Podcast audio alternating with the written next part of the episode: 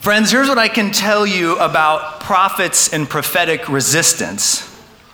Many people love a dead prophet, especially those who would be most fiercely critiqued by that prophet were they alive.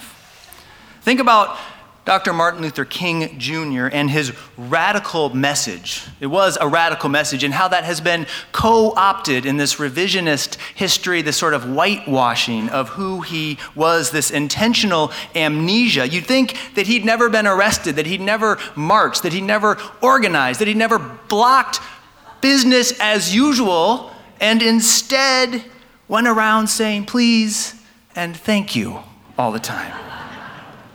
And that's what today's activists should do, is the implicit carryover. But please and thank you, friends, never got anybody anywhere in the quest for justice. Oh, yes, people love a dead prophet whose fierce spirit and call to action can be tamed and managed and controlled once they are gone. Today, many admire and lift up Sojourner Truth, a former slave, a fierce abolitionist, and a women's rights activist who spoke at the Ohio Women's Convention in 1851. She spoke for equal human rights for all women as well as for all blacks, including the right to vote.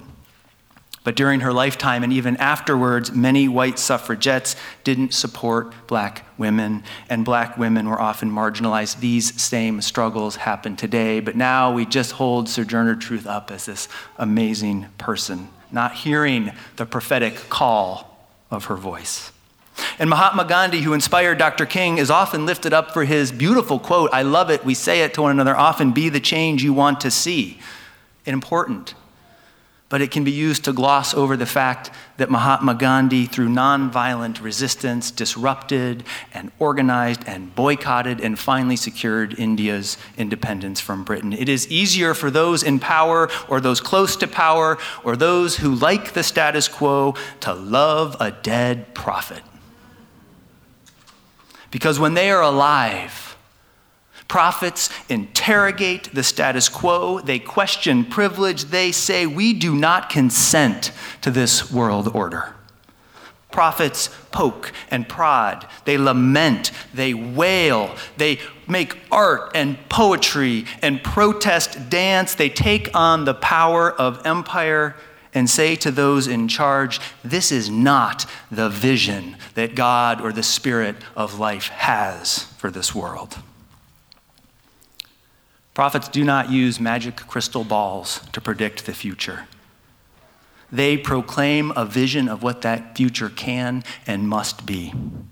They demand that we repent of our greed, our self centeredness, our indifference to the suffering of others. Prophets play offense, not defense, as they cast this vision. They don't argue to maintain the little gains that have been made, the crumbs that they or their people have been given. They demand that their full humanity and their rights and their freedom as children of God be recognized. King didn't just stop with the Voting Rights Act. He took on the whole system. He called to account a military industrial complex. He called it morally abhorrent and obscene that we would spend millions and millions of dollars killing people of color, sending people of color to kill people of color while at home Unemployment was high, poverty was high, education was not equal for everyone. He had a vision of a country without poverty, with access to housing and education, with jobs that paid a living wage. He fought for and died for that vision. That's what prophets do. And prophetic resistance. Who's amen in me? Keep that going. Keep that going. Amen. And prophetic resistance, friends, is about refusing to follow or comply with injustice. When I thought about resistance, I thought, and I think probably parents may be going there right now, if you have children, like your children are brilliant at resisting you. Right? I think about our kids, like when we're in the library and like they're like five minutes till the library's closing, ding, and you're like, all right, it's time to go. and they resist. They, it depends. It can take various forms. They might lay down on the floor. They might, they might go limp, like you cannot move this 60 pounds of limp child. Like, I don't think that the request to leave the library is an unjust request. Let me be clear. So, so I don't think that like the resistance is merited in that case, that level of resistance, but that is a piece of resistance that we can certainly hold in our toolkit of ways to resist. It's sort of this non-compliance, this non-violent non-compliance. Resistance, prophetic resistance, is proclaiming that you will not be complicit with immoral laws and actions and behaviors. Amen. Yesterday, I was with 2,000 people. It filled up this church, and there was an overflow seating area for other people. 2,000 people of faith in North Minneapolis.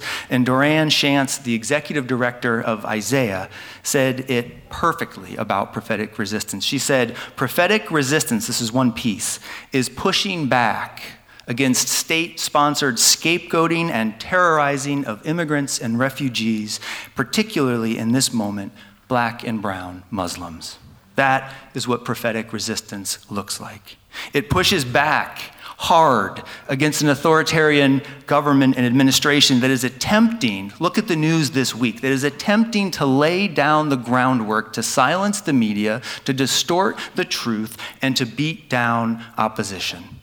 Prophetic resistance says we do not consent. We do not consent.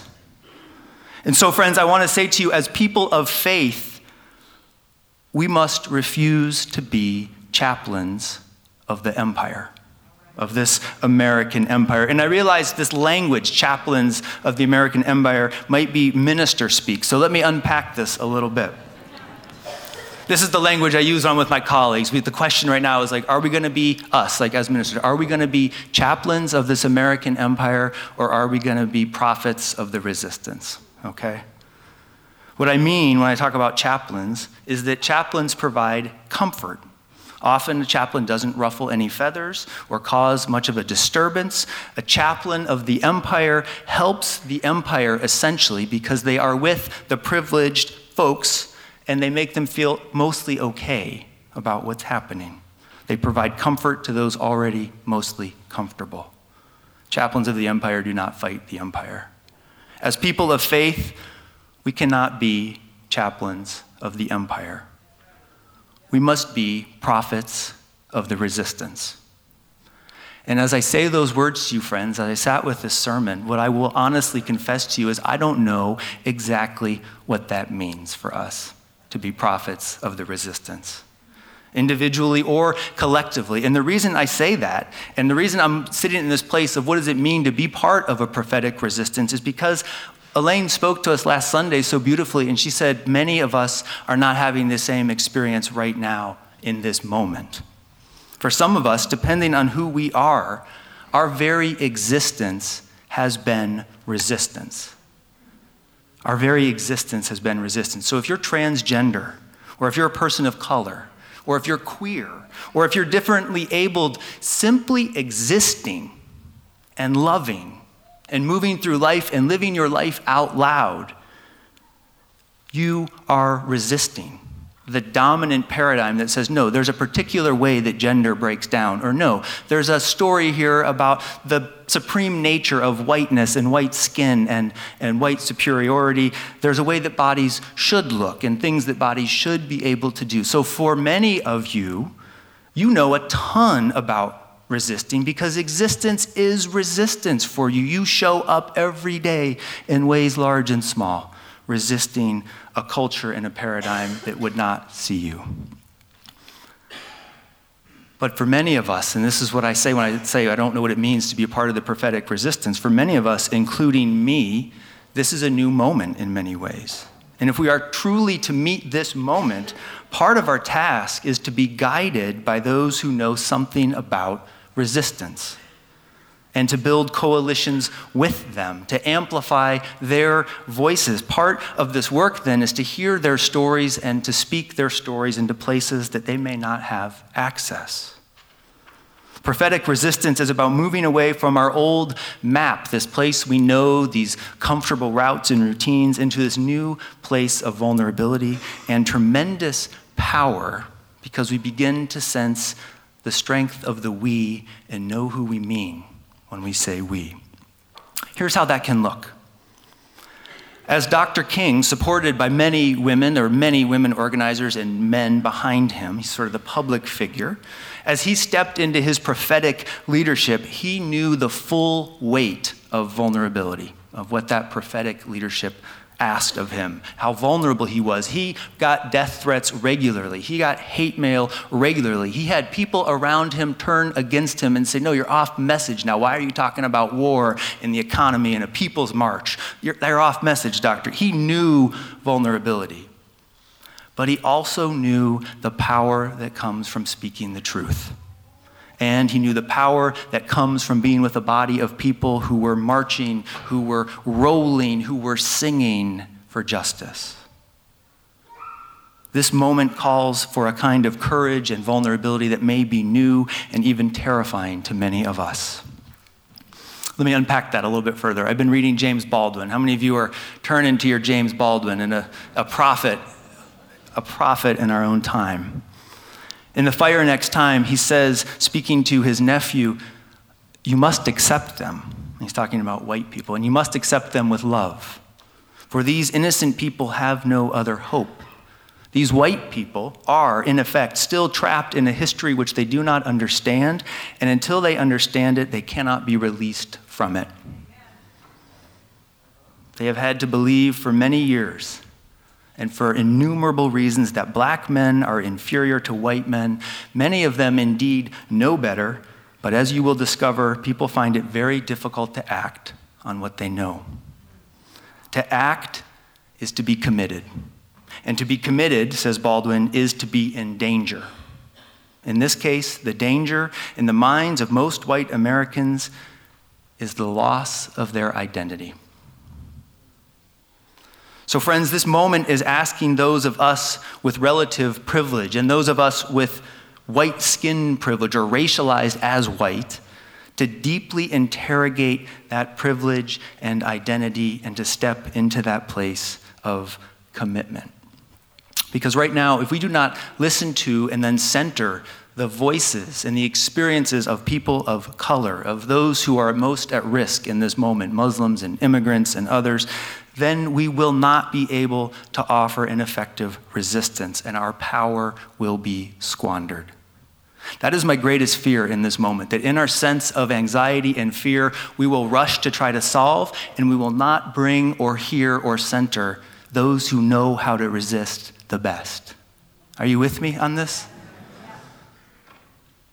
Lena K. Gardner said this several years ago. She said, We are strong not because we don't need anyone, but because we need everyone.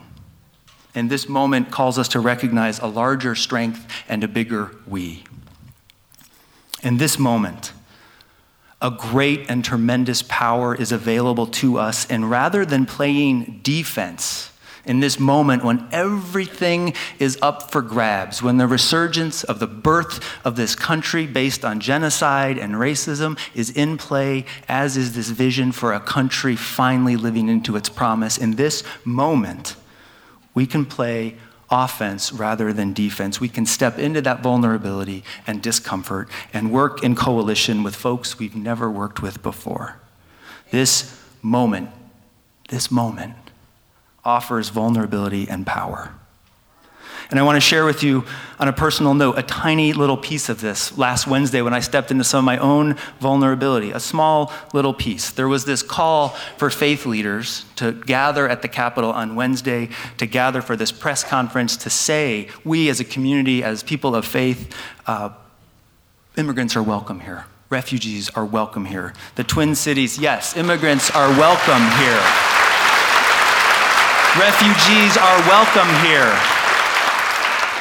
So, this call went out to say, stand with us, share this message, stand with city leaders who are going to maintain this separation ordinance. That's what the sanctuary city ordinance essentially is it's a separation ordinance, ordinance so that city police do not have to take on federal law enforcement responsibilities in the city. The community is safer that way. So the call went out. Will you, someone personally called me, Justin, will you show up? Will you stand? Will you be with us? I was asked to go. I couldn't be there. I had to pick up Jesse at daycare and then Tucker at the bus stop. I was in a meeting with some of you, and I shared, as I really checked in with myself, I shared the anguish and the tears, the, the grief I felt at wanting to be there and being unable to go. And I think, honestly, for me and for many of us, that's a tension we will carry and wrestle with and prayerfully discern over and over again in the months to come. But something beautiful happened after that moment and this emotional, uh, I had that, this emotional moment I was in. I was talking with Ruth, Reverend Ruth, right after the meeting, and she said, in that Ruth kind of way, you, many of you have heard her preach, she's like, hey, like, really loving, just like, hey, hey, hey. The next time, she said to me, the next time you need to go to something like that or be there for something like that, I'll pick up Tucker from the bus, right? Right? Like, I'll, I'll pick up Jesse. I'll take care of your kids. And, and I was like, oh, ditto. I heard it. So there, I, I, and it, it just landed in me in this really profound way of, of, this is, that's right. And she said to me, she said, Justin, we need to reimagine how we resource one another and care for one another in this new moment we're in. Like collectively, we need to imagine how we resource one another and care for one another in this moment that we're in. And it just rang so true to me. And I felt the power of this community, of you all, of what we can do, this reimagining that can happen. And that's the work in front of us reimagining everything. Because as Marisa Franco writes in this article, it's a long title, but I want, to, I want you to hear the title of this article. She writes in this article A Radical Expansion of Sanctuary Steps in Defiance of Trump's Executive Order. So, this is the lead up to why we have to reimagine everything, this article. A radical expansion of sanctuary steps in defiance of Trump's executive order. She says, There is one message in the actions of our president. There is only one core to his character from which all other messages flow. That message is that in order to make America great again, some of us will have to die, some of us will have to be pushed out, and some of us will have to be silent, malleable, and complacent. Friends, if this week has not made that clear to you, I don't know what will. We are in a time when our resistance muscles must be worked. And one of the ways this can happen is for us to formally become a sanctuary church, to publicly declare that we do not consent with the groundwork being laid to deport millions of people. We do not consent We do not consent. We do not consent with the groundwork being laid to ban and bar Muslims and other refugees. We do not consent to privatization of our park systems or our education system. We do not consent.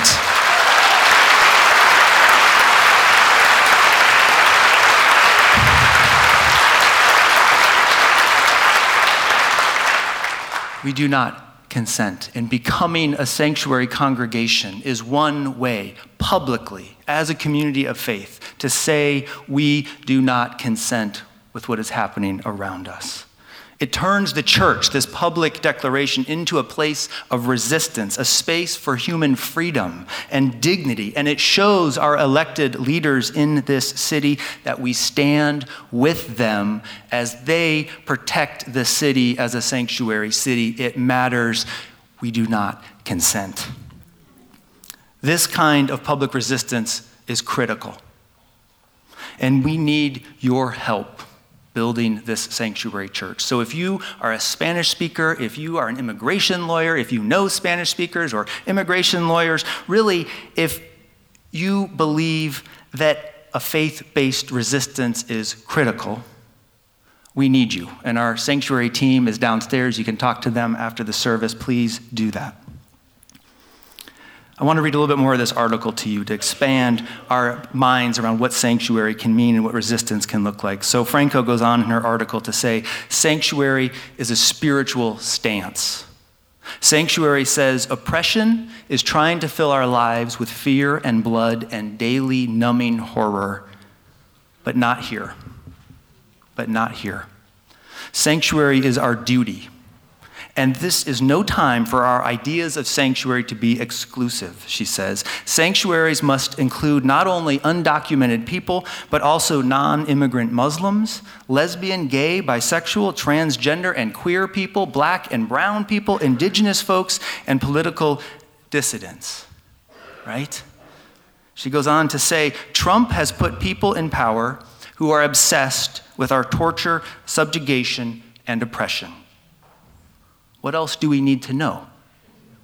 Not one of our movements or organizations is strong enough alone. Without shared force, we will be decimated. So, friends, we have a building. This is a huge asset. It is a sanctuary space, a place to mobilize, to rest, to plan, to plot, to get creative, to find refuge. We don't have to lead the resistance but we can enable the resistance. We can partner with the resistors and in this way amplify our own prophetic voice. This is a moment for many of us to step out of those old identities and patterns and to experience a new kind of vulnerability and power that comes from moving into those unfamiliar spaces. This is the time we can go on the offense to proclaim a new vision of the world. We need one another. We need to know that the we is ever expanding. We need one another in this space. All of us in the times ahead. And friends, we need our faith and the fierce love at the heart of that faith. We need one another, and we do not consent to what is happening around us. May our faith hold us. May we reach out to one another May we know the strength of our power as we come together. May it be so, and amen.